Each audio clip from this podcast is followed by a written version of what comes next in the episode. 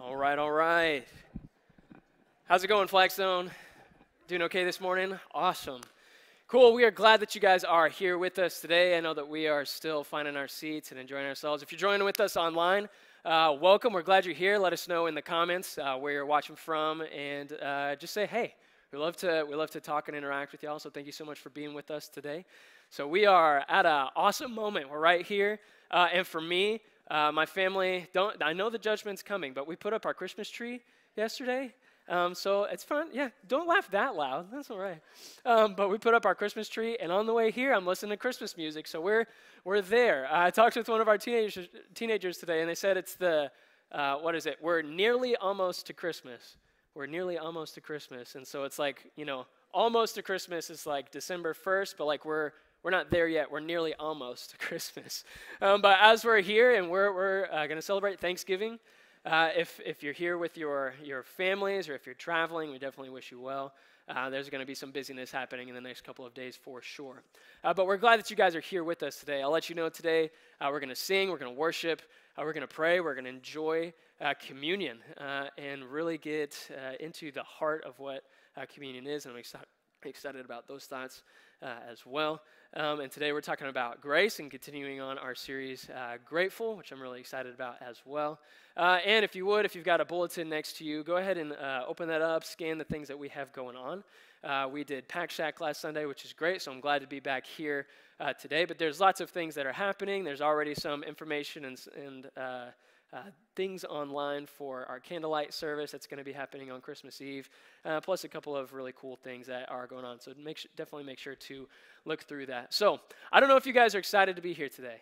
Um, but I'm excited to be here today uh, with you guys. I'm excited to worship, and I'm excited to to pray and to come into uh, the throne room, to come into the presence uh, of our God, this good God that we get to worship and be thankful for uh, every day. And so I'm glad that we get to do that here today as well. So uh, before we begin, uh, I'll uh, share a uh, prayer just to get us in there, and then Stephen will come, us, come up and lead us in worship. Let's pray.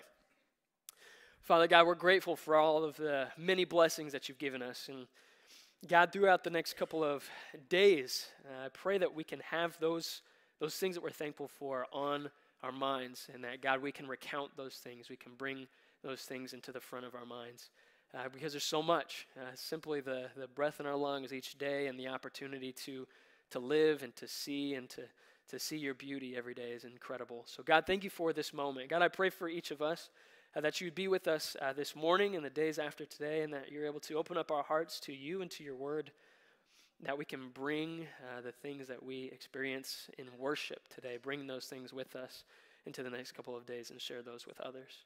Uh, God, please bless uh, everybody that's here today, and it's in your name that we pray. Amen. Let's get on our feet. Good morning, Flagstone. Oh, my goodness. Good morning, Flagstone. Hey, that tells me you're ready. Oh, oh, oh, heaven is in my heart.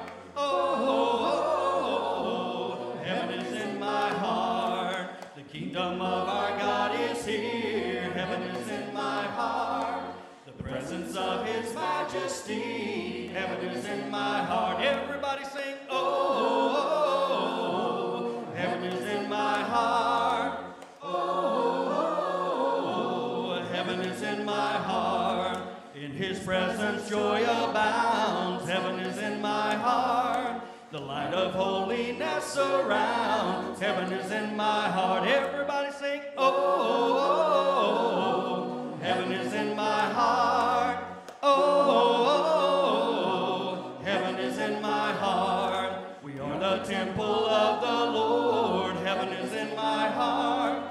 worship him in one accord. Heaven is in my heart. Everybody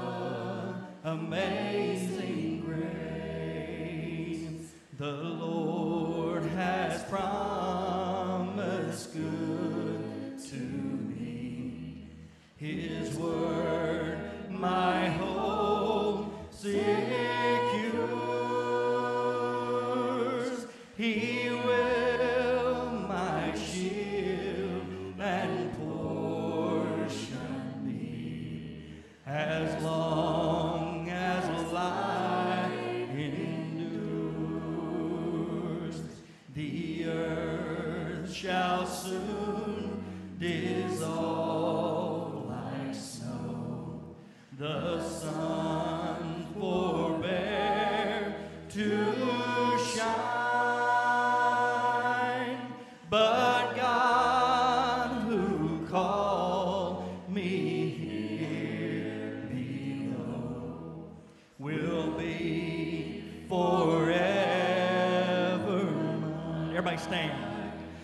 My chains are gone. I've been set free. My God, my Savior has ransomed me.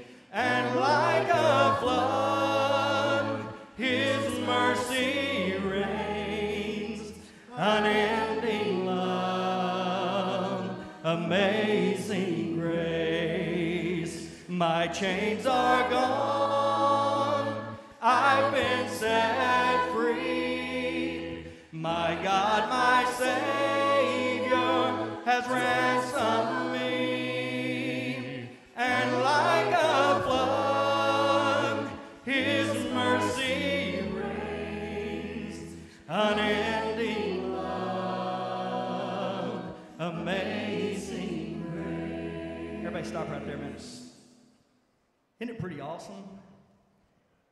that we get, man, we just get bogged down. And we feel like the shackles are tight. We can't let them go. And we got burdens and we just can't let them go. Isn't it amazing that we have a God that's full of grace that can set us free? Isn't that great? We're going to sing it again. And let's sing it for what it is. It's great. My chains are gone. I've been set free. Yep. My God, my Savior has ransomed me. And like a flood, His mercy reigns. Unending love, amazing grace. One more time. My chains are gone. I've been set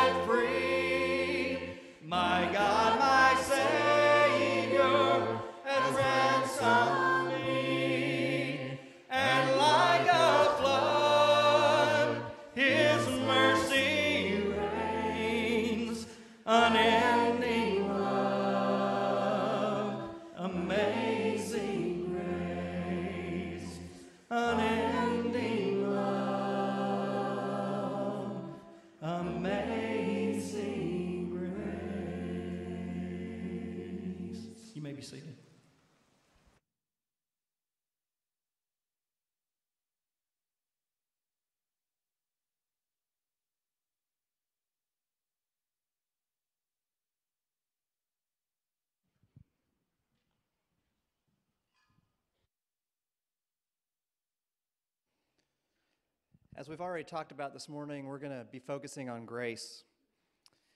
And we're going to continue to look at that as we, we think about communion. Uh, Ephesians chapter 2, I'm going to spend a little time there. Paul, Paul tells the story of grace. Um, starting in verse 1, he, he tells us of our present state, state. He says, As for you, you were dead in your transgressions and sins. And then as you move on to verse 4, talks about God's intervention. But because of his great love for us, God, who is rich in mercy, made us alive with Christ even when we were dead in transgressions. So he intervened for us. In verse 5, it says, As by grace you have been saved. Then, as we move on, we, we have a reminder that uh, this is not from yourselves, but is the gift of God, not by works, so that no one can boast. Uh, again, a, a, reminder that this is not something we've earned uh, and not something that we can acquire on our own, but it, it is a true gift. Uh, Paul discusses this, this concept further in, in Romans chapter 3, a familiar passage where he says that the grace of God comes through the cross. For all have sinned and fall short of the glory of God, and all are justified freely by his grace through the redemption that came by Christ Jesus. God presented Christ as a sacrifice of atonement through the shedding of his blood. So that that cross is where Christ has taken us from, from death uh, to life through the cross of grace. And that's something uh, that we can be thankful for every day, but especially as we enter the season of Thanksgiving. Um, that's something to be very grateful for. And I, I hope that we can focus on that this morning as we, as we focus on communion together. Let's pray.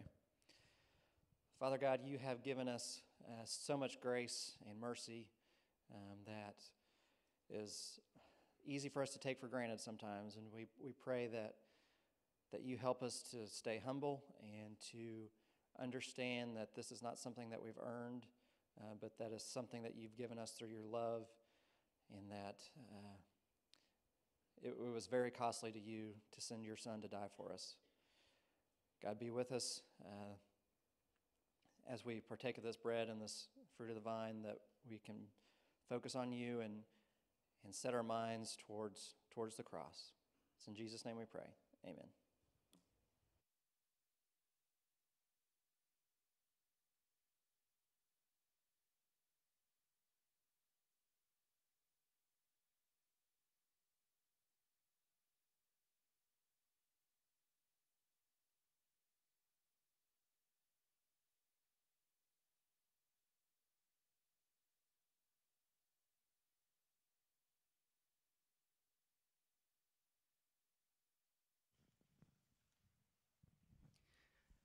Let's stand for the song before the sermon. Your love never fails, it never gives up, it never runs out on me. Your love never fails, it never gives up, it never runs out on me. And it's higher than the mountains that I face, and it's stronger than the power of the grave. And it's constant in the trial and the change. This one thing remains. This one thing remains. Your love never fails, it never gives up, it never runs out on me. Your love never fails, it never gives up, it never runs out on me. Your love never fails, it never gives up, it never runs out on me. Your love, your love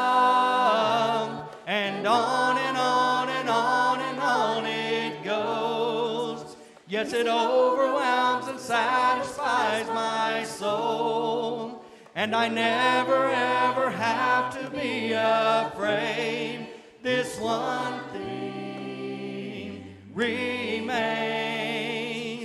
Your love never fails, it never gives up, it never runs out on me. Your love never fails, it never gives up, it never runs out on me. Your love never fails, it never gives up, it never runs out on me. Your love, your love, in death, in life, I'm confident, covered by the power of your great love. My debt is paid. There's nothing that can separate my heart from your great love.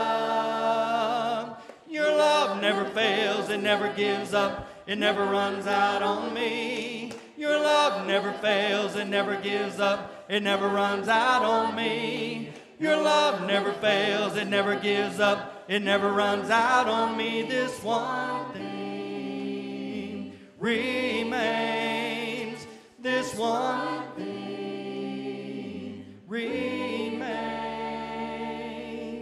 You may be seated. Good morning, everybody. We doing good today? Nice. I heard one loud yes. I'm good for that. I don't know about y'all. Um, there's some sickness going around, and if, if it's not affecting you, it's affecting other people. And for me, it's like I got a little bit of a little bit of the sniffles, a little bit of you know congestion, something like that. So I apologize. Don't get too close. Get as close as you want. That's fine. But just know it's in it's in. Uh, you're you're making a decision for yourself here. Uh, my name is uh, Brandon Dodd. I'm the youth minister here uh, at Flagstone, uh, and I'm really happy to be with you guys today.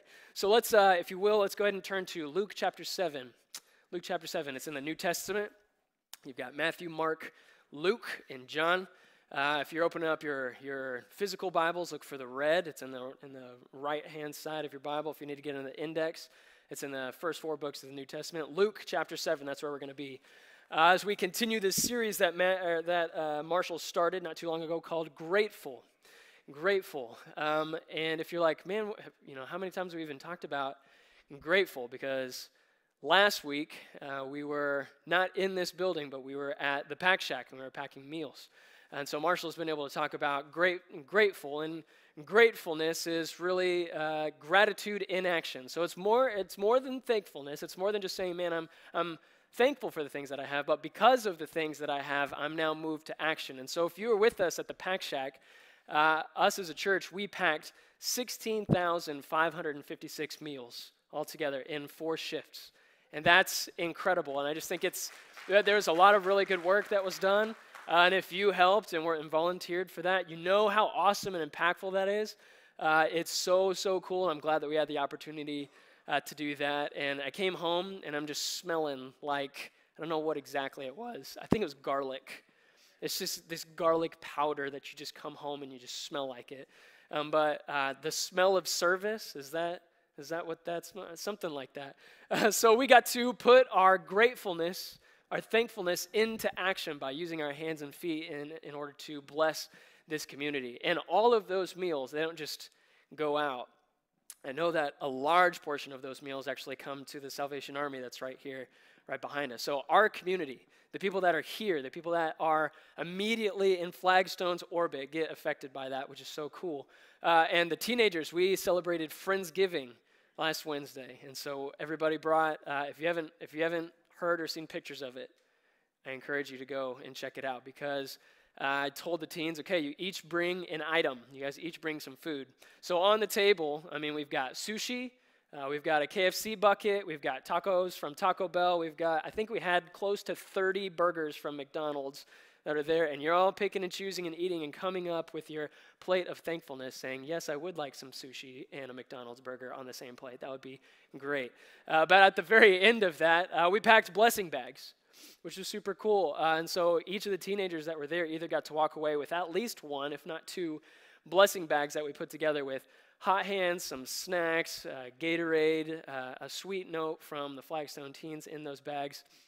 And then we, uh, they, so each one of those teenagers that, that were there get to take one of those bags and put it in their car, in their brother's car, in their mom's car. And anytime that they're there and they see somebody that's around them that's in need, They have an opportunity to take thankfulness and push it a step further, gratefulness in action. Here is something that I can give you from our physical blessing and our physical uh, uh, abundance and give that to somebody else. And I challenge them this isn't, this isn't just a physical act.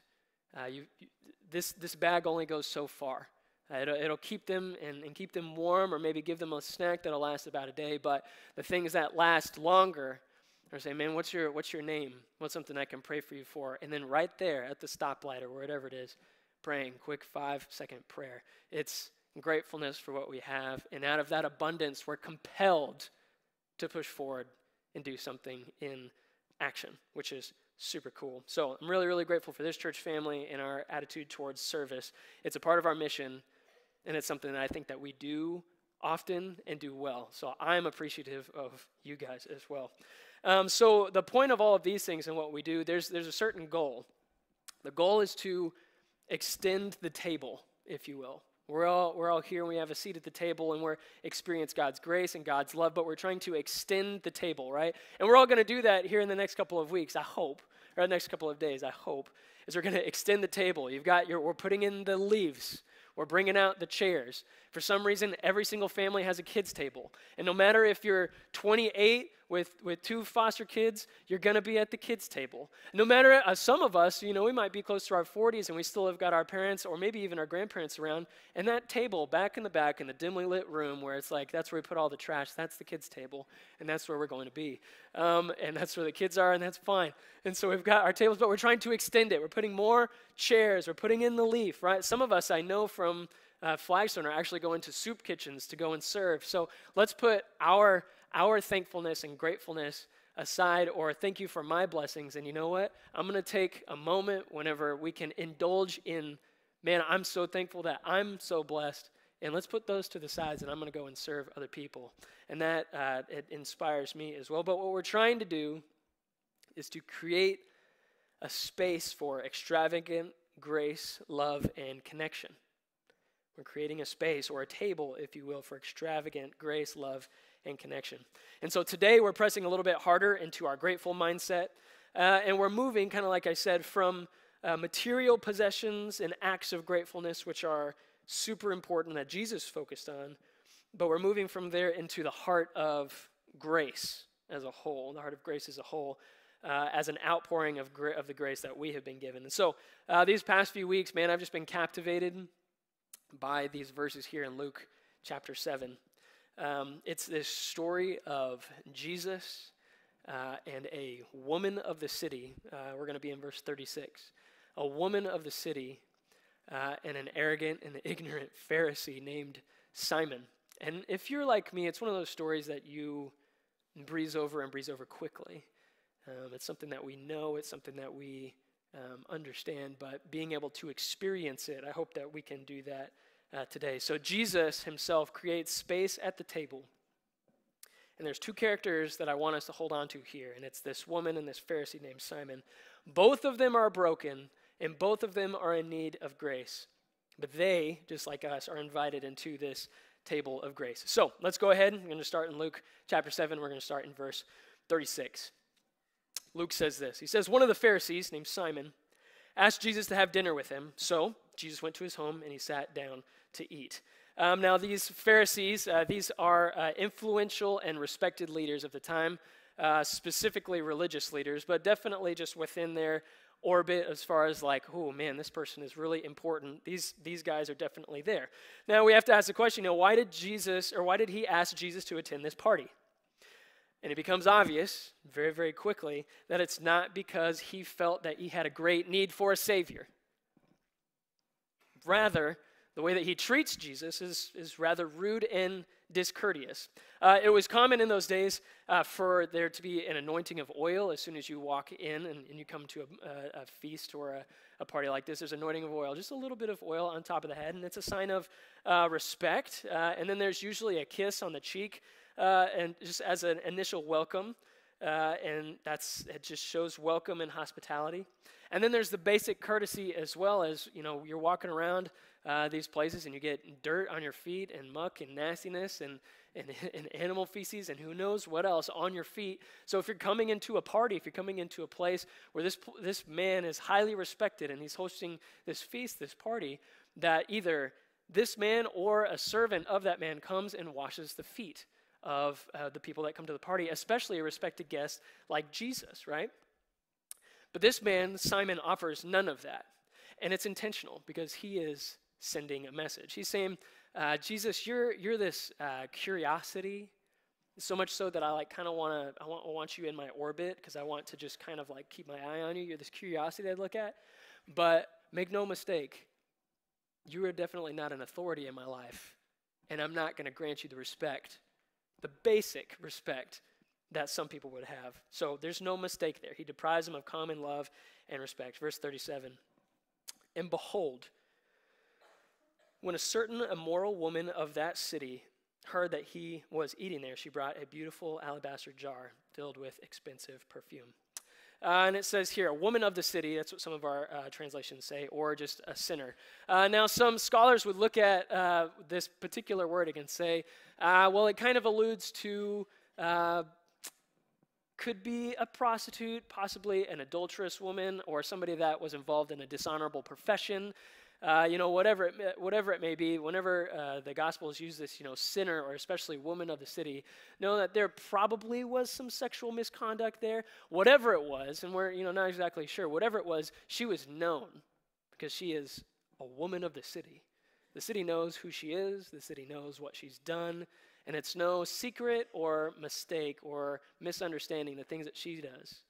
And she comes and she enters into this place, right? Um, so the city knows this woman, and, and Luke uses the word, and behold.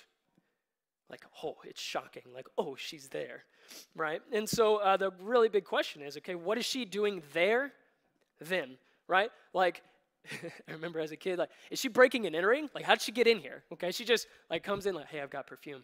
She's just breaking and entering and totally interrupting this party, and she just comes up to Jesus and annoys. Okay, uh, it's it's not breaking and entering because it was common in those times during feasts and during really respected meals like this for people that knew that these respected people were getting together to have conversation, uh, for them to get together and to kind of line the walls of these spaces. Um, and remember, this is at a time whenever we don't have phones, we don't have Netflix or Candy Crush or whatever it may be.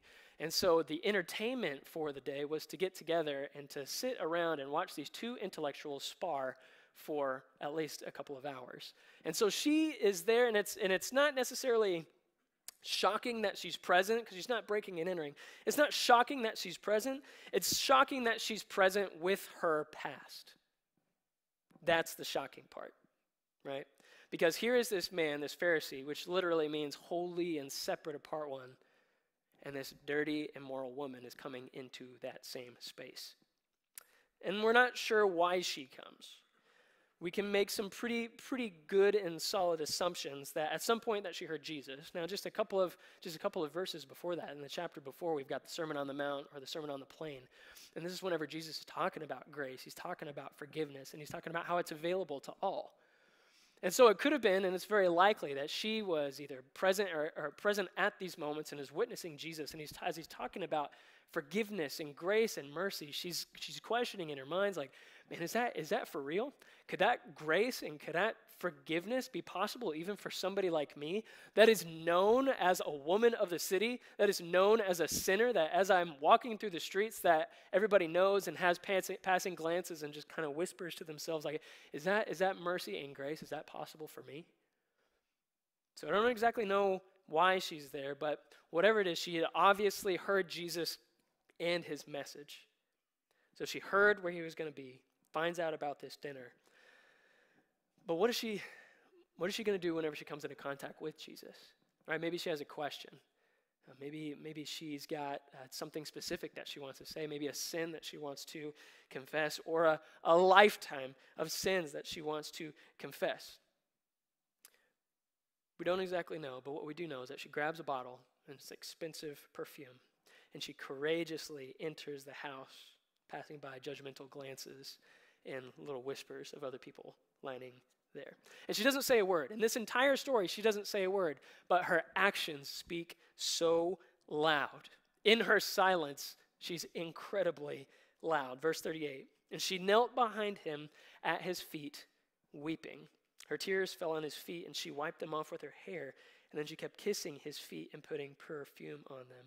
Now remember that this is a special dinner, right? So at a lot of these special dinners, you would have a table in the very middle of it, and it most likely was about uh, coffee table height. So they're they're sitting here and reclining because it's the text is kind of interesting here. It's like.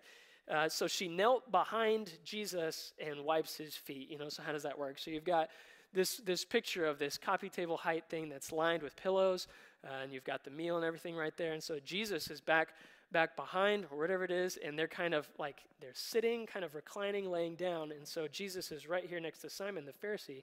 They've kind of got their feet splayed out behind them. So she's kind of behind him, right next to him, definitely in a spot where everybody can see her, everybody can hear her weeping, and she's anointing his feet at the same time. Now, get into this woman's head. What do you expect to happen? Uh, what did she expect to happen? Uh, she's, what is she going to do? Is she going to say thanks? Is she going to ask questions? But one thing that's clear, as she gets close in proximity, she just starts weeping. She just starts weeping. I remember uh, reading this story and think watching these videos about a St. Louis Cardinals game that came or that happened in 2019, uh, and it was a game that was a benefit game uh, for Transplant Awareness Month or Transplant Awareness Day, whatever it was. It was one particular game that was meant for those people. Uh, and in 2016, I believe, there's a man named uh, Donovan Bulger who was 21 years old. Uh, and Donovan was involved in 2016 in a uh, fatal car accident whenever he um, didn't make it, obviously. And he was a organ donor. And so actually his death brought life, saving life to many people. One of those people uh, named John Sweeney, I believe is what it was, who was age 65. For five years, he had been waiting for, uh, or he he had had heart failure. And so he had been waiting for a new heart, something to give him new life. And as you just sit there and wait, here it was. Uh, the life of Donovan Bulger gave life to John Sweeney. And so here at this, this game in 2019, there's this chance encounter because there's all these HIPAA laws and stuff where they're not supposed to know all these things. And there's this chance encounter because uh, Donovan's family is wearing uh, pictures of, of Donovan, and they're going there to, to spread awareness. And as uh, John realizes that this is Donovan, this is, this is the family of the person that donated the heart to him, to him, he comes up and says, Man, are you, are you guys Donovan's family? Uh, because all he had gotten was a picture. And so the picture that, that they had on was a picture that he had received. And so here in this moment, I don't know if we've got the picture, here at this moment, this family is invited in to hear the heart of their brother or their son, which is crazy. And in this moment, obviously there's, there's tears, there's crying, the whole family's there. There's crying on both sides uh, because they get to hear the heartbeat of their brother and their, and their son giving life to somebody else who needs it. The reason I tell that story is because gratitude becomes tears, and that's what happens here in this moment as well. Seeing his dirty feet, Luke uses the word rain. Her tears rained down upon him. Well, that's, that's very, very intentional. Her tears are raining down upon him. And it's not subtle either, right? These aren't just the small, stifled tears of an immoral woman that's experiencing forgiveness. This is, this is loud. Uh, this is, this is uh, happening, and it's awkward, but it's beauty, right? Then she lets her hair down to wipe his feet with her tears. Now, the hair, hair was a symbol, especially for women back in, in those days, of you always keep it up. You always keep it up. And the only time that you let it down is for weddings in front of your groom. And so hair was a sign of, uh, was, was a crown and glory of, Jew, of Jewish women and was only let down on wedding days. Uh, ben Stewart summarized this woman's uh, transformation in front of Jesus. He said this Eyes that had once been painted up to attract men now wash the feet of Jesus. Lips that used to kiss the mouths of men now kiss the feet of her Savior. The hair, which was the, uh, the uh, Jewish woman's crown and glory, is now loosed to wipe the feet of her dirty Lord, and perfume that had once been used to attract men, bought with money from her own life choices, now pours out at the feet of her king, and a sweet fragrance fills the room. But the reason I love this quote so much is because that the sweet fragrance fills the room, and then a stench arose. And it's the attitude of the Pharisee Simon, who's there, the host of this party. He says this in verse 39. When the Pharisee who had invited him saw this, and he said in his mind, in his heart, or he said to himself, If this man were a prophet, he would know what kind of woman is touching him because she is a sinner. The guy obviously has been sizing up Jesus this whole time. And in one fell swoop, and with one thought of the mind, not even something that's out loud for everybody to hear, but in one fell swoop, he condemns her, but also judges Jesus and sentences them both to his disgust. But the irony here is very, very visible. But the very irony here is that the very prophetic ability that Simon says Jesus does not have, Jesus uses on him. Jesus is awesome. Just thinking in his mind, Jesus hears this man's arrogant heart. And so he says this in verse 40. Jesus answered this man's thoughts, and he said, Simon, I've got something to say to you. And Simon says, Go ahead, teacher. Who? Verse 41. Jesus told him a story. A man loaned money to two people, 500 denarii to one and 50 denarii to the other. But neither of them could repay him, so he kindly forgave them both, canceling their debts. Who do you suppose loved him more after that? It's a simple story, a, a, quick and easy story. It's a couple of sentences, and that's it. Simple and short. One man owes 500, another man owes 50. A denarii in those days is like a day's worth of minimum, minimum wage, day's worth of minimum wage, right? So a sizable amount. One had over a year's worth of work, and the other just a couple of months. But both were sizable debts. Both unable to pay, both helpless, both in need of grace, both graciously forgiven. Right? It'd be, it'd be like this. If the bank were to call you tomorrow and just like, hey, man, the holidays are coming up, and I know that we could all use just a little bit of extra cash. And so, and they say, man, your mortgage, like, pff, it's gone. Don't worry. We paid it off. It's perfect. Like, you don't have to worry about that again. You know, that money is yours. And some of you are thinking, like, man, that will never happen. And you're right, it won't. It's never going to happen, okay? It's crazy. It's nuts. Something like that would absolutely never happen. And yet, that kind of grace is delivered. Jesus asks a simple question Who loves more after that? And uh, for Simon, this is a Sunday school softball. But he answers begrudgingly. He answers, Well, I suppose, in verse 43, I suppose the one for whom he canceled the larger debt. And Jesus uses the sinner to educate the religious. Jesus is saying, Simon, your problem is that you are cold to me because you don't think that you're that bad. This woman has felt the weight of her sin, and so she knows the true value of her Savior. In verse 47, he finishes this story up. And I tell you, her sins, and they are many, have been forgiven. So she has shown me much love. But a person who is forgiven only little shows only a little love. And then Jesus told the woman, Your sins are forgiven. And the crowd gasps. The men at the table said amongst themselves, Who is this man that goes around forgiving sins? But Jesus pays no mind to them because right now in this moment it's just he and this woman.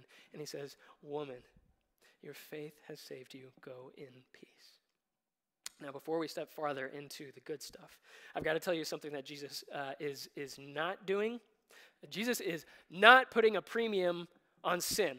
Right? I remember thinking this as a kid reading this story, okay? Right? It's like, okay, well, I guess that the, the bank robber just has a better appreciation of the sin because he sinned so much that now he can love so much more, right? So, you know, there could be some of us in this room that's thinking, oh, yeah, I guess I'm just, you know, doomed only to like him a little bit for the rest of this. And I'm thinking, you know, maybe what we need to do is we just need to go off the deep end, right? I'm just going to uh, go and just, you know, live however I want for a couple live, uh, for a couple of years and stuff. So that way, you know, just really amp up the testimony so that I can really come up and just be like, man, look at all the love that I have now because I see how much. And, and Jesus is not doing something like that because uh, once you read in Romans, and we did that in our Read Scripture uh, stuff you've been keeping with us just a couple of weeks ago, you read in Romans, you know, shall we sin? Certainly not. Jesus' question to this Pharisee are that two people come with debt. One, two. Two people come to with debt. Graciously forgiven. Who will live more? And the truth is that more adoration comes when you realize the depths of your sin. More adoration comes whenever you realize your need for a Savior. This woman of the city, man, she doesn't need to be reminded that she is in need, in need of grace. She doesn't need to be reminded all of the things, and, and they are many. All of these things that she's done and the things and the ways that she needs grace. She doesn't need to be reminded of that. And Simon, who is ignorant in his own arrogance, G- Jesus offers grace to both. In this story, all of the in the story that he tells, all the two men brought was debt. They brought nothing else except for debt. And it's graciously wiped. Grace leaps over expected boundaries, and it's there for anybody that's willing to come to the table. So there's two thoughts here that I want us to press into just a little bit more. There's two thoughts here that I want us to press into that keep us away from this table of extravagant grace. And those two thoughts are this that my sins are, uh, are not in need of grace, and that my sins are too great for grace. My sins are not in need of grace. That's the first thought. And the second, my sins are too great for grace. Uh, Brandon's problem, sorry, Simon's problem is not necessarily the amount of sin, but rather the amount of sin realized. And I'll say it one more time. Brandon's problem, sorry, Simon's problem is not necessarily the amount of sin, but the amount of sin realized. Simon didn't think that he was in need of grace at all. And C.S. Lewis, he said it, he said it well whenever he said, Of all bad men, religious bad men are the worst. Of all bad men, religious bad men are the worst. And there's, I know some people in here that have been hurt by the church, that have been burned by Christians and, and pushed away by Christians, and you know this all too well. Because I think some of the biggest turnoffs from the outside looking in is unrecognized hypocrisy. There's claims to be perfect when we're absolutely not. Christianity, by the way, does not mean living a perfect life. It means we're looking towards a perfect Savior, realizing our own brokenness. But we claim, yeah, man, I've got it all together and I've figured everything out. And we try and eh, like explode that to the world. Man, we're perfect. You need to be like us. Like you guys are sinners out there. You're great like us. But we're obviously not. Like, can we can we all agree for a second that we're not perfect? Like, not only that, but most of us are pretty messed up. Like pretty messed up. Like we've got we've got some things that we really need to take care of, especially the things that we don't tell other people. Man, we're messed up. And guess what? Here at Flagstone, we believe that. it's not a secret to know that we're messed up and that we're in need of a Savior. You're a mess, but that's what keeps us here. We all come in here every Sunday morning knowing that we're in debtors in dire need of grace and forgiveness. There are no perfect people in here. And if you came in thinking, man, I'm surrounded by perfect people, we are messed up. You are messed up. I am messed up. So is Jesus here to attack Simon? Like, okay, man. and, and, I've kind of thought about this too. Jesus here to attack Simon. This woman comes and anoints him, and then uh, Simon reacts in, in uh, you know, bitterness and anger and ignorance. And, and Jesus is like, yo, boom, here's a theological uppercut, like right to the chin. Boom, you stink. No, not exactly. That's not exactly what he's, what is he trying to do? He's trying to save Simon.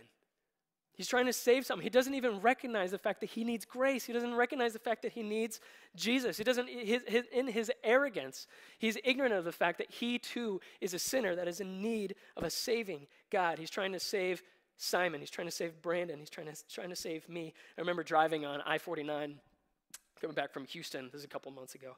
Uh, and this, I'm just driving back, and it's that on that, that beautiful uh, flesh of road in between Alma and here, right? So just beautiful uh, scenic highway. That's all the way there. And we're driving, and I'm going a healthy, you know, five miles above the speed limit. So just I'm trying to get home and stuff. But this guy just zips by and I sit there, I'm like, dude, look at that guy. That's great. I hope there's no cops, right?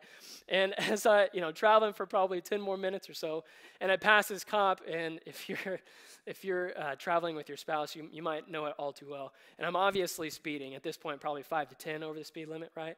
But I, I look at my wife and I was like, he's got me. Like this, you know, he's got me. I was, I was obviously doing it.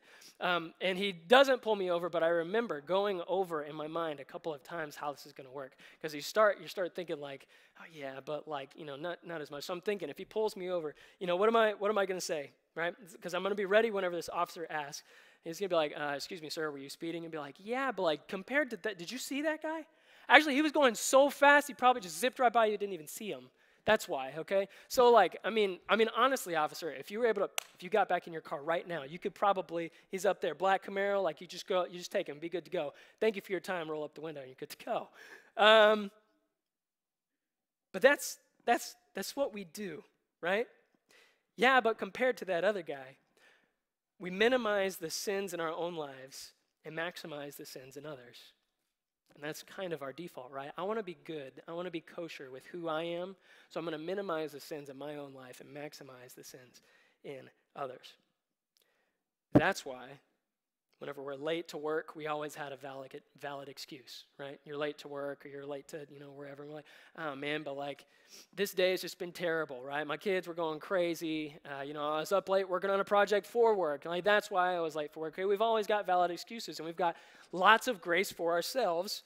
But whenever a coworker is late to work, it's because at their core, they are irresponsible, they are lazy, they're undisciplined, and also they're kind of ugly. So there's that too.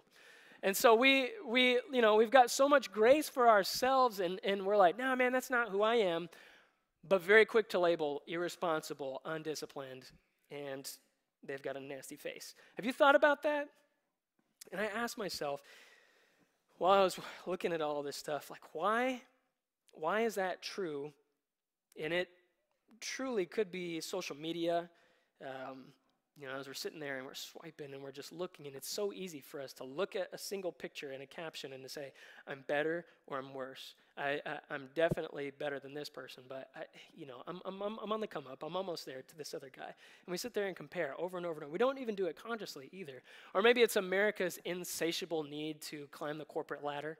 And so we look at ourselves uh, and we look down upon the peons that we stepped on to get to where we're at, and we look up in reverence and say, like, man, I'll be there eventually if I can just, you know, keep doing that. And, and we're using pride and arrogance to fuel that fire.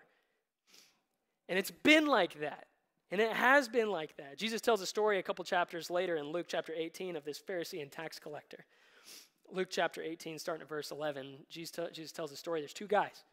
One's a Pharisee, the other one is a tax collector. So here, it's the same thing. One who is obviously in need of grace and forgiveness, that's the tax collector, and one who apparently feels like he is not. Verse 11, they, uh, both of them come to the temple to pray. The Pharisee goes and he stands by himself and he prays out loud this large, extravagant prayer. And he says, God, I thank you. And you can't fault him because he thanks him in the next verse for all the good things, all the good things that he's given, given him. I thank you, God, that I am not like these other people cheaters, sinners, adulterers. He's looking at this other man, and certainly not like that guy. Thank you, God, that I'm not like him. But I do tithe and I do give my. So here's the material possessions that we've talked about. And he's thanking God for those things. He says, God, I know that you've given me much, so I'll give out of those things. But he withholds the most important thing, and that's the love and the grace and the forgiveness that another human being inherently deserves, right? So we use our comparison to drive our need for grace instead of the sin that's present in our lives. And that's Simon's problem. Simon's saying, hey, but look, look at the amount of her sin. Look at that. Do you see? Oh, her sins, and they are many. Look at this. Uh, can we, can we just capitalize on the fact and the shock value that she is here around us? Look at the amount of sin. But instead of that, he needs to say, man, I am also in need of a Savior right? So I, I drew up a graph to kind of show us where we're going, okay? Uh, can we go ahead and put that up there? Possibly. I'm going to use uh, youth group kiddos as examples. And I want to let you know as we've got these right here. Uh, all of these, all of these youth group kiddos, all uh, older teenagers that are leaders in our youth group, love Jesus, love God, love others. Fantastic teenagers. But Carly, she's got a problem. Well, but not as much as a problem as Fletcher. Fletcher, where you at? Sorry, bro. Hey, I see you. Right? Because I because we know Fletcher. Golly, man. I mean, it's, it's not not quite as bad as well, we're, we're going to get there. But Fletcher's definitely a little bit worse than Katie because I mean, but but worse than but worse than Carly because she's done a couple more things. She she has a couple more uh, more sins that people know about. But it's Tyson Brown, the preacher's kid, right? Really takes the cake, okay? Really takes the cake, okay? And we know what Tyson Brown has done. I mean, golly, look at that, okay? We know what he's done. We can see his sins out loud. We know it. We recognize it and see it. And Carly can say, "Thank God that I am not like Tyson Brown." Right? And then, and then you've also is that no? Let's say Bridget. It's going to be Bridget. Bridget, she's she's kind of there in the middle, but like we can look and size ourselves up and say, "Man, well at least I'm not like that guy." And that's what human beings do, right? Man, I'm gonna I'm not gonna ca- characterize myself by the presence of sin.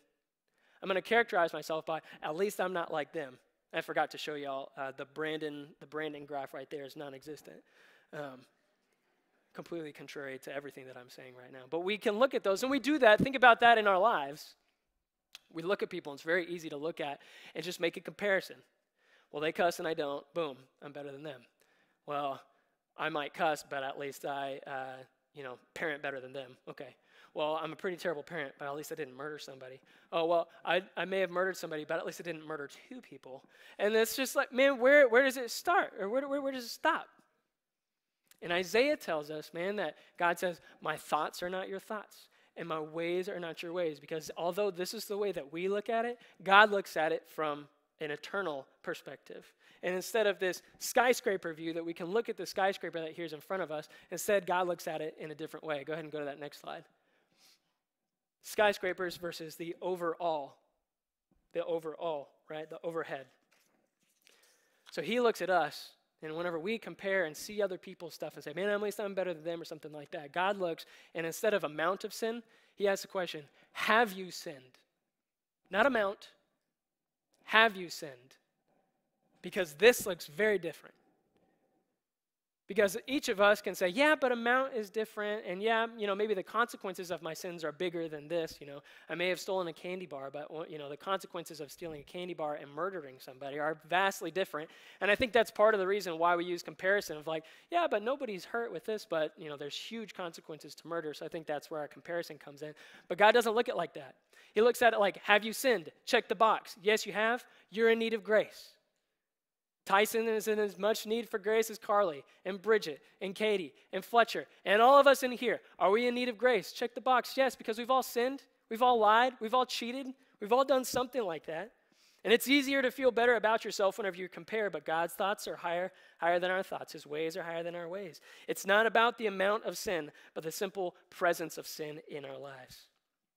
And scripture says that the presence of sin is deserving of eternal punishment. Have you sinned once?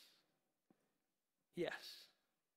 Scripture says that we're in dire need of a Savior because that one sin, that one time, deems us to an eternity in hell. Where is our hope? Where is our grace? Now we need to strive for a life that is free from sin altogether, right? And because God looks at it like this, you know, should we sin more? Should we do? In Romans, you know, says that we shouldn't. But don't you dare put more value on your life and allow yourself to judge and condemn whenever there's sin present in all of us. Don't you dare do that. Because I think that Simon was the 500 denarii person after all. He just didn't know it. Uh, as many of you guys know, uh, I've been, in, me and my wife have been in foster care uh, for the past almost 10 months now.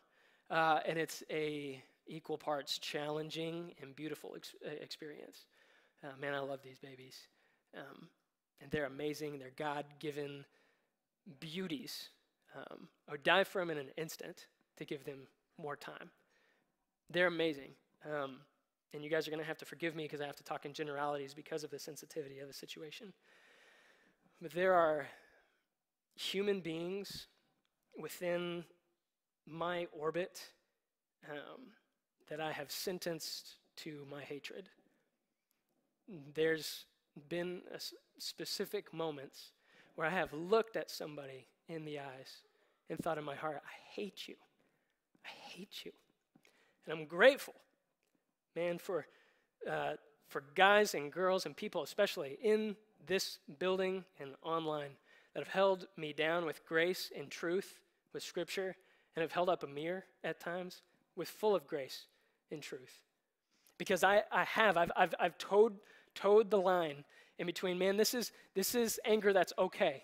This is, this is God given anger that I'm angry for justice and I'm angry for you know, God's will to be present, and I'm angry and I'm sentencing people to my hatred, so I toe the line. And there are, there have been times, there were, and sometimes there are times whenever I say, man, I would happily and gladly give you a long list of everything that these human beings have done, and I would do so with happiness and malice in my heart in front of all of you. I'm ashamed that there were and that there are days that I could write lists of why people are undeserving of grace and love, and I would do so happily. And in God's grace and mercy, He showed me my heart. And I'm happy to judge and condemn because what C.S. Lewis said was true. Of all bad men, religious bad men are the worst. Because that's me. I'm Simon. I'm the one that needs grace grace for a cold and flinty heart. And there's grace even for me. And the second thought that keeps us away from the table of grace is that my sins are just too great for grace. My sins are too great for grace. And just like the woman, some of us don't need to be reminded that our sins are many, right? Because we see our sins and they're before us whenever we look in the mirror every day and we see them and we're, we don't need to be reminded of those things. We wake up and we feel like our reputations go before us, just like the woman of the city. Everybody knows who I am, everybody knows the things I've done, the mistakes that I've made. And so, you know what? If that's what people are going to see me as, I'm just going to walk in step with that. Why try and be anything different? Because that's who I am. We don't need to be reminded of those things. Remember what could have drawn the woman there to Jesus, right? Jesus says something to her, whatever it is, says something to the crowd about grace, forgiveness, mercy, whatever it is. And something that Jesus said resonated in her and opened up her heart, and her heart swelled. Uh, we, we watched uh, The Grinch, the new Christmas, the, new Grinch that stole Christmas yesterday while we're putting up the tree. Like I said, the judgment is fine. It's all good. We're, don't worry about it. Um, but we're watching that, and his, and his heart grew three sizes, right? She's sitting there, and she's hearing Jesus and she says, "Man, is that is that is that true? Is that grace really available to me? Is that possible that my sins can be wiped away off the, off the planet? Is that possible? And so she's compelled and she understood her brokenness. She didn't sit there and have the facade, oh no, I'm, I'm fine. She stood and understood her brokenness and she believed in Jesus' saving power and she was compelled, man. She was ready to risk it all to get close to him. She doesn't know what to do. She goes home and she grabs the most expensive, the most, the only thing that she has the, this jar, alabaster, beautiful jar of ointment. And she goes and she brings it to her Savior. And you know what? She doesn't care about the judgmental glances anymore. She doesn't care about the people that are talking behind her back. All that she knows is that Jesus is here and is offering grace, and she's going to run and she's going to go and she's going to get as close to Jesus as possible because Jesus really does offer that kind of grace and that kind of forgiveness. And whenever she comes to Jesus, just like we do, with nothing to offer except for brokenness and debt, Many of us think, I got to get my life together before I can come to the Savior. I've got to stop cussing before I can get, come before the Savior. Uh, I've got to get uh, my finances. I've got to get my relationship with my spouse. I've got to get my relationship with my kids. I've got to get these things good before I can come to, to Jesus. And you know what Jesus says? Bring all that stuff, man. Because all that we bring our Savior is debt and brokenness. And that's exactly what He wants us to do, that we come with, with hands high and hands empty. Jesus, I have nothing to give except for my brokenness. And Jesus responds to that. Look at, look at this verse again. Jesus said to the woman in verse 48, Your sins are forgiven. Verse 50, Your faith has saved you. Go in peace. Now, it wasn't the act of washing Jesus' feet that was the love and the faith and stuff like that. It was faith that drove her there. Faith that she said, Man, is that really possible? Faith to find out where he's going to be. Faith to stand outside the door and just wonder, man, clutching her alabaster jar, can I, can I, can I go in? Is that, is that really there? Faith to take the first step and say, man, I don't care. I'm running towards this Savior. Let's go. And it's a, it's a decision that she had to believe this homeless preacher's claims. So she, in faith, she grabbed a jar, and in faith, she stood outside the door that drew her in. And the, and the words that Jesus use, uses here in verse uh, 48 Your sins are forgiven. That's very intentional. Um, and it's uh, this particular phrase, your sins are forgiven, is in the perfect tense. Now, we don't even have uh, that tense here in English, but basically, uh, what it means is that it is completely done. Her sins are completely done and are completely forgiven, and the implications of that race into infinity. They race into forever. So not only are her sins forgiven, her sins, and they are many, completely washed, covered, and it runs to forever. Her past is gone. You're free. You've been forgiven much. She stands there in front of her king, blameless. So, why is it tough for many of us to grab hold of that incomprehensible grace? That's why. This grace is incomprehensible. The only thing that she had to offer was her old life of brokenness. And Jesus said, I've got more than enough grace for that. Here's my trade offer I'll give you my life of brokenness, the whole thing. And Jesus says, I'll give you all the grace that you need. I've got it all. What kind of a trade is that? That is the kind of grace and the kind of love that God has for us, right? And many of us think that's possible. Impossible. There's no way a God could love a sinner like me. Many of us have sat there, are sitting there, are going to sit there in the future. My sins are just too much to receive that kind of grace. And James makes it clear. I'm going to put three, uh, three scriptures on right here, and just, just pick one. James 4 chapter or James chapter 4 verse 6 says that he gives greater grace. Uh, go ahead and name that sin, the one that you think that you can't be forgiven for. He's got greater grace for you. There's no way that he, he's got greater grace. Yeah, but I've greater grace. No matter what, there's a greater sign right next to it. Well, here's where I am. I've lived an entire life of brokenness. God gives greater grace. Does that not make sense? It shouldn't. It's ridiculous. It's ridiculous, that kind of grace that He gives us. So the truth is that you cannot out sin God's ability to offer grace. You think you've gone far? Probably. There's greater grace. I've lived my entire life. There's greater grace. Name your sin. Go ahead. Whatever it may be, God offers greater grace. Paul says in Romans chapter 5 verse 20, he says, "Now the law came to increase the trespass, but where sin increased, grace abounded all the more." Grace leads the way. Grace is always there and that's before us. If I'm walking step in my sin, grace is there meeting us with every single step. Right? Where where our trespasses and our sins increased, grace increased on top of it. And John offers in John 1, verse 16, for from his fullness we've received grace upon grace. The Greek here is literally grace that's heaped on top of grace, right? So here's a pile of grace, and then there's a pile on top of the pile of grace, right? And some of us are going to experience this on Thursday, right? You're sitting there and you're like, Grandma, can I have some more? And she's like, Yeah.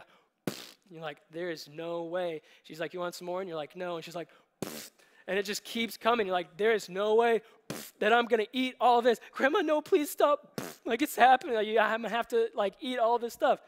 But that's what's happening here. Just whenever you think that God's grace has been tapped out, just whenever you think that God's grace is, is enough or that it's there, He's heaping it on. He's giving more and more helpings of your favorite Thanksgiving food. It's grace piled on grace, piled on grace.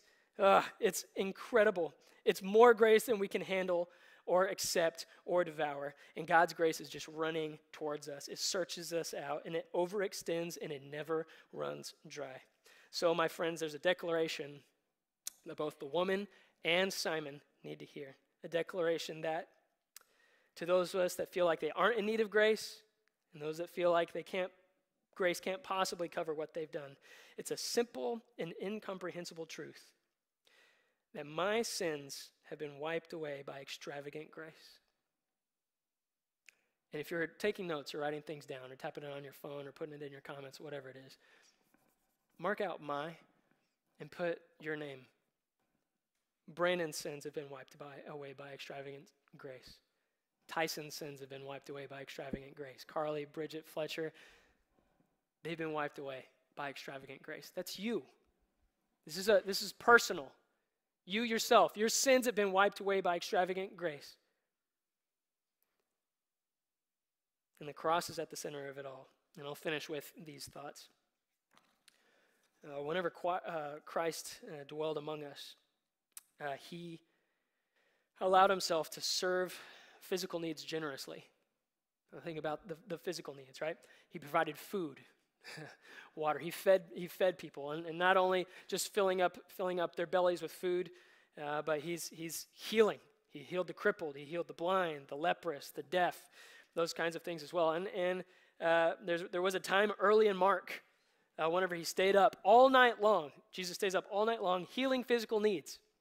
He's sitting there in this house, and it says from the time of the sunset to the sun rose, Jesus is sitting there and he's healing people all night. And that's a big focus of him, man. He's coming and he's healing people's, healing people's uh, uh, deformities and their brokenness. And he's healing all of those things, right? But it's almost always accompanied the physical needs. He almost always accompanied the physical needs with the deeper and internal needs. Your faith has made you well. Grace has saved you, and there's grace to you. And many of us, we follow suit with that as well. And it's, e- and it's a little bit easier for us to do the former. I'll provide for the physical needs. Uh, I can write a check to the Salvation Army. I can come to Pack Shack and I can pack. And it's beautiful and it's full of grace and it feeds and meets the needs of our community. We can create blessing bags and put it in our car and make sure that we're there and that we give that to them. And we need to do all those things. This is, the, this is exactly what Marshall talked about two weeks ago in his intro lesson to this, right? And our physical needs are important. And out of the overflow of our physical needs, there's an expectation to give generously from a grateful heart. But Jesus recognized that physical needs only go so far. They're going to eat that meal, they're going to take that blessing bag, and they're going to eat it, and it'll be over. But God healed what was most important. He offered grace to what was most important, and that's our hearts. We have to do both. Out of the abundance, we give generously and we, and we feed generously, but we do so with grace and mercy offered at the same time, just like Jesus does. Man, aren't you grateful that God offers Himself, or that God Himself offers more grace than we can even comprehend? More grace than we can even comprehend. And it's time we offer that same grace to others and ourselves on both sides of the table. I don't have this in my notes, so this one's free.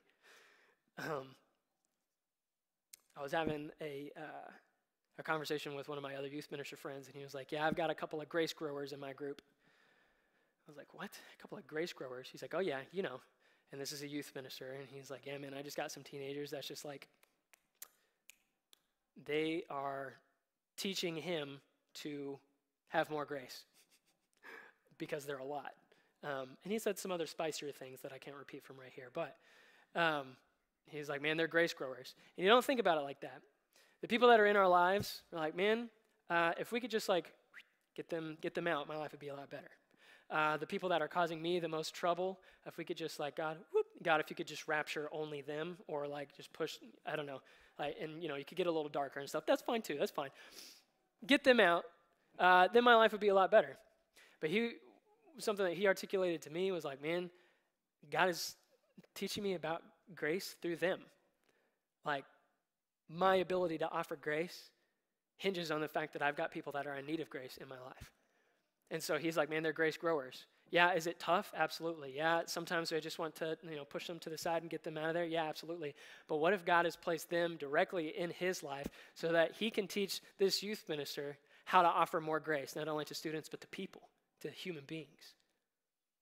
And as we're sitting there, uh, finishing up our blessing bags last, last Wednesday with the teens, uh, we talked we talked about we finished up our bags and we took a picture and we said man this bag is great and it's going to help for one day and i'm really really proud of the things that you have done and by all means go and make more bags. Go and buy more of this other other stuff and pack bags and make it happen. But what we want to do is offer something more significant at the same time too. Man ask them their name. What's what's your name? And ask them man if, if we if you could if i could pray for one one thing for you what could that be? 99.9% of the time people are not going to refuse prayer. And so they'll tell you, and right there at the stoplight, even if it turns green, You're praying a five second prayer of, man, God, we love you. God, we see you. And God, there's grace and there's hope available to you too. There's grace and hope available to you too. In Acts chapter 3, Peter meets a crippled beggar that's asking for money, right? He's asking for money uh, and he's, he's making a loud noise and stuff. And Peter comes up to him and he says, uh, Silver and gold I don't have, because he doesn't. He's this poor homeless man, basically. Silver and gold I don't have, but what I do have I give to you. He says, In the name of Jesus Christ, get up and walk. If this man had known what could possibly happen in his life, he probably wouldn't just be asking for money, he probably wouldn't just be asking for food, he'd be asking for extravagant grace that's available to him. And so Peter says, Man, money and gold, or you know, silver and gold I don't have. And by all means, if he had money and gold, he'd give it to him as well. But I give you something different. I give you what I do have, and it's the love of Christ. And that love of Christ healed this man. He gave him extravagantly more, and Jesus offers any more. So wherever you are today, know that you don't have to bring your perfection to Jesus. He actually doesn't want that. No checklist, no extravagant offering. He doesn't need it. You need only bring your brokenness and the realization of your need for a Savior. Jesus invites you to the table where grace runs wild and free, and it's available to you now.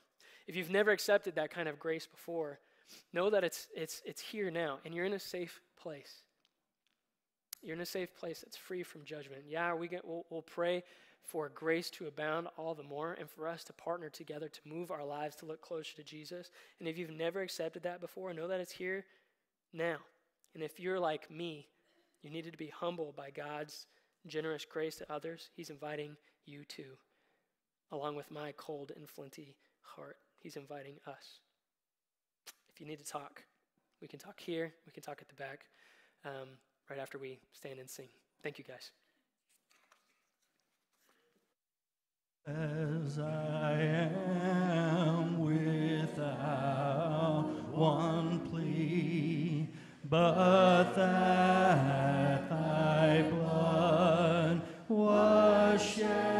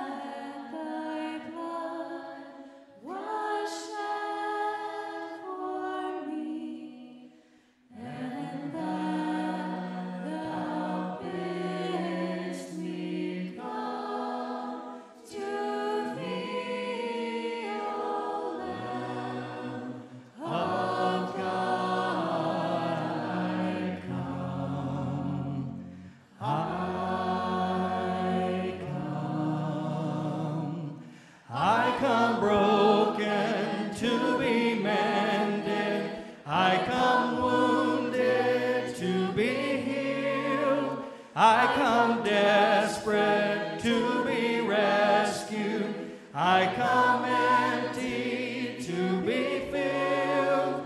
I come guilty to be pardoned by the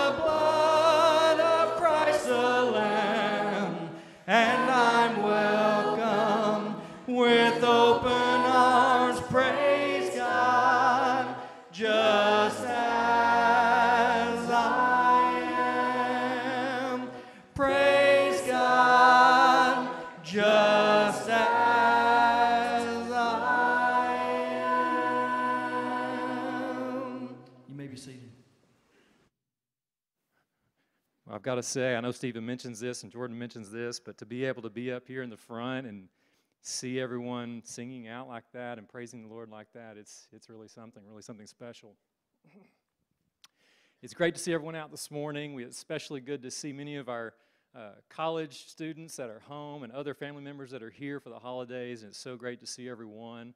Uh, please make sure that you uh, take an announcement sheet, read through our announcements. We have various things going on. I will tell you this um, I can speak from an insider's perspective. Uh, there is no bonfire at the Stowball's house tonight for the teens, so please do come and be there at 6. Uh, along with parents, we're having our parents' connection group as well, but there will be no bonfire. Sorry to disappoint.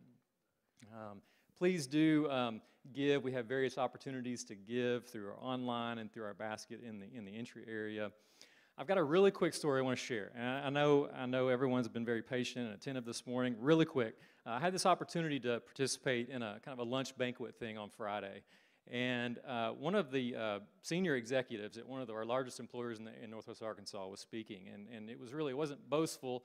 She was really providing a testimony, and it was so powerful. I just wanted to share it because, especially because of this time of year. But she said about 15 years ago, she, she had a clear calling from the Lord, and uh, you know the Spirit moved her.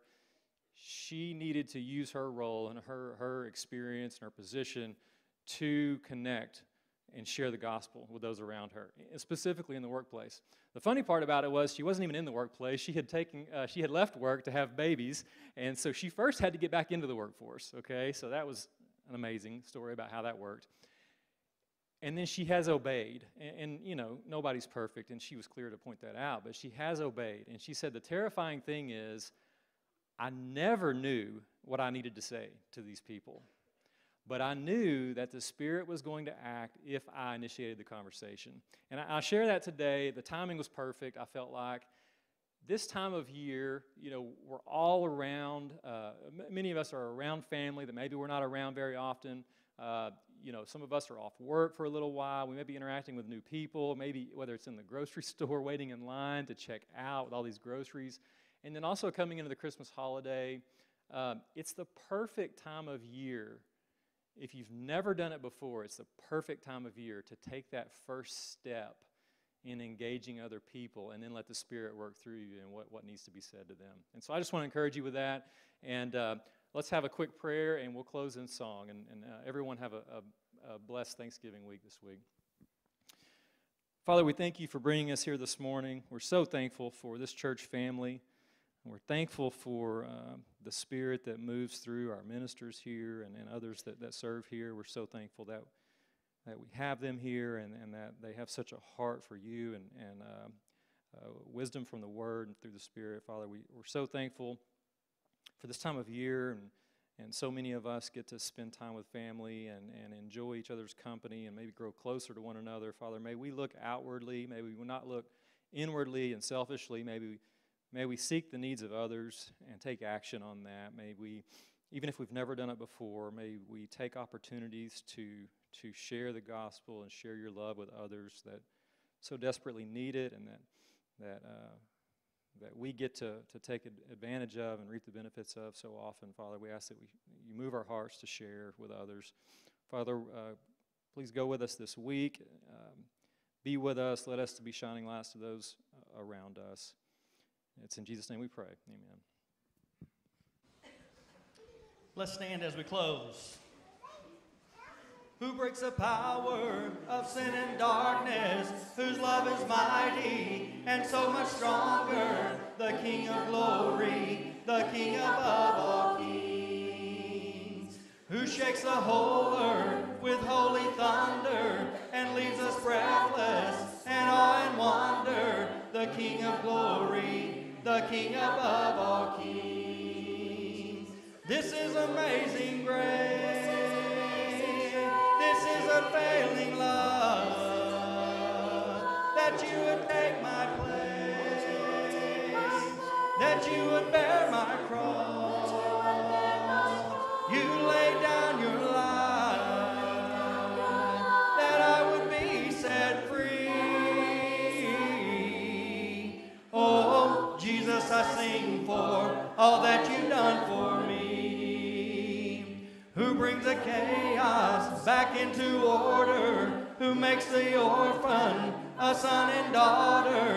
The King of glory, the King above all kings. Who rules the nations with truth and justice, shines like the sun in all of its brilliance. The King of glory, the King above all kings. This is amazing grace. This is unfailing love that you would take my place, that you would bear my cross. You laid down your life that I would be set free. Oh, Jesus, I sing for all that you've done for me. Worthy is the Lamb who was slain. Worthy is the King who conquered the grave. Worthy is the Lamb who was slain. Worthy is the King who conquered the grave. Worthy is the Lamb who was slain. Worthy is the King who conquered the grave. Worthy is the Lamb who was slain. Worthy, worthy, worthy. This is amazing grace. This is unfailing love that you would take my place, that you would bear my cross. You laid down your life that I would be set free. Oh, Jesus, I sing for all that you've done for me. Oh, Jesus, I sing for all that you've done for me. Have a blessed week, everybody.